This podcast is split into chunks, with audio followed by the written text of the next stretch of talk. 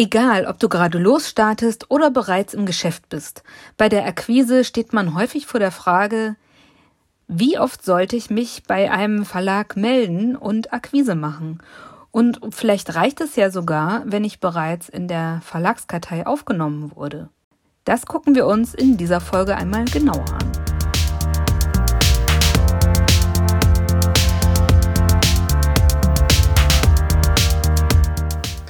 Willkommen zum Super Illustration Podcast, dem Podcast, in dem es rund um das Thema Kinderbuchillustration geht. Ich bin Tessa Rath, Kinderbuchillustratorin und Technik-Nerd und deine Begleiterin in deinem illustrativen Alltag.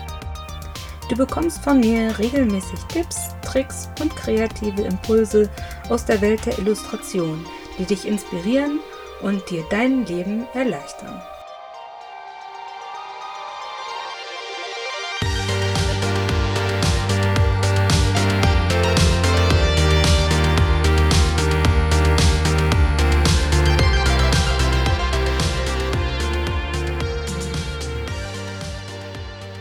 Natürlich gibt es in Sachen Akquise nicht die goldene Regel. Wie oft man sich bei einem Kunden oder einem Verlag melden sollte, ist nicht vorgeschrieben. Also häufig startet man also klassischerweise mit so einer Art Liste mit Traumkunden, die man alle nach und nach abklappert. Also kann es vorkommen, dass wenn man, wenn es um die Akquise geht oder das Besuchen einer Portfoliosprechstunde auf der Frankfurter Buchmesse, dann kann es also sein, dass man vielleicht den einen oder anderen Verlag auslässt, weil hier bist du ja schon in der sogenannten Verlagskartei. Dort wird man aufgenommen, wenn man passend zum Verlag ist und dann weckt man sich so ein bisschen in Sicherheit, dass äh, wenn das passende Projekt kommt, dass sich der Verlag dann natürlich bei einem melden wird. Das klingt auch sehr verlockend, aber in dieser Folge wollen wir uns einmal anschauen, warum du trotzdem dich weiterhin bei dem Verlag melden solltest und warum du unbedingt auf der Frankfurter Buchmesse noch einmal zur Portfoliosprechstunde des Verlags gehen solltest. Der erste Grund ist, bei einer Portfoliosprechstunde sitzen immer andere Leute.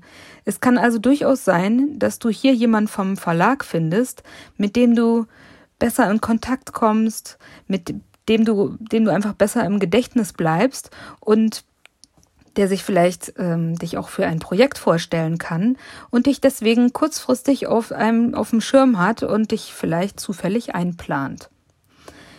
Zweitens kannst du nie wissen, wie die jeweiligen Verlagskarteien aufgebaut und gepflegt werden.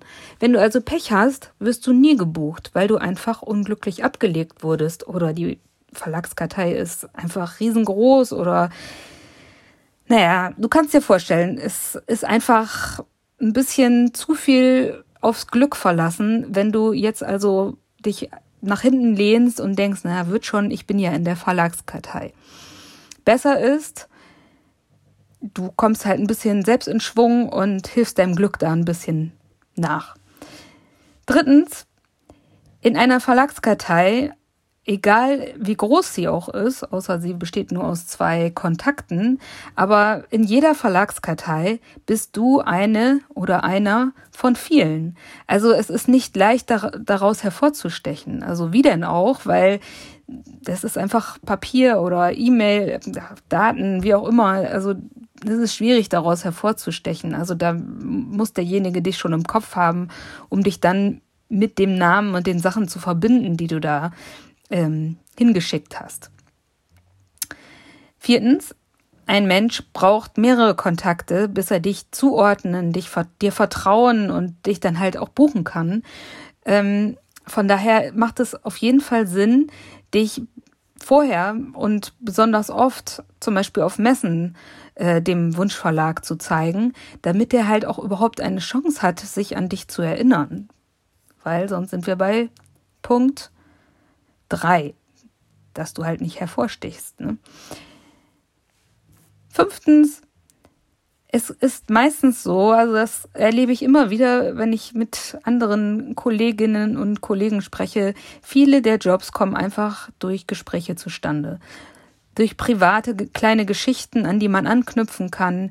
Vielleicht hat man einfach, merkt man, man hat einen Draht und so weiter. Also, wenn du schon in der Verlagskartei bist, umso besser, denn dann erhöht sich einfach die Chance, im Gedächtnis zu bleiben.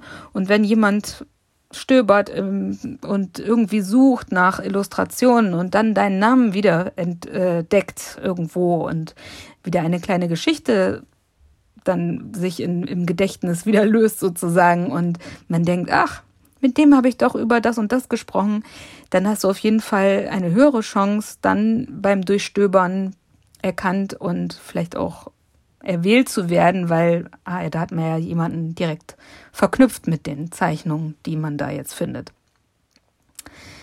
Sechstens, ähm, mach's dem Verlag so einfach wie möglich. Das ist halt Klinkenputzen. Also viele Verlage oder auch sowieso, die Zeit ist sehr schnelllebig geworden und man hat immer wenig Zeit.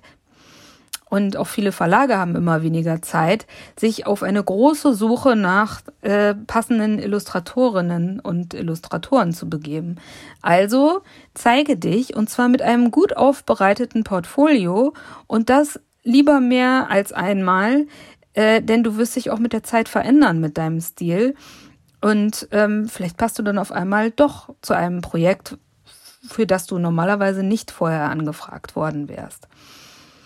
Also du siehst anhand dieser Punkte, die ich jetzt hier schon, und da gibt es sicher noch ein paar Punkte, die man ergänzen kann, äh, kannst du sehen, es macht durchaus Sinn, egal ob man schon auf dem Schirm war oder ob jemand dir gesagt hat, ja, du bist ja schon in der Verlagskartei, Geh wieder hin, zeige dich, schreib E-Mails, pflege den Kontakt, äh, zeige dich immer wieder, dann wirst du auf jeden Fall deine Chancen erhöhen, auch gebucht zu werden.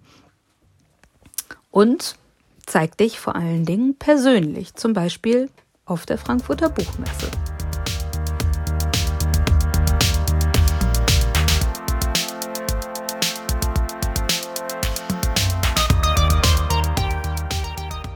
Das war's schon wieder mit dieser Episode. Ich hoffe, sie hat dir gefallen.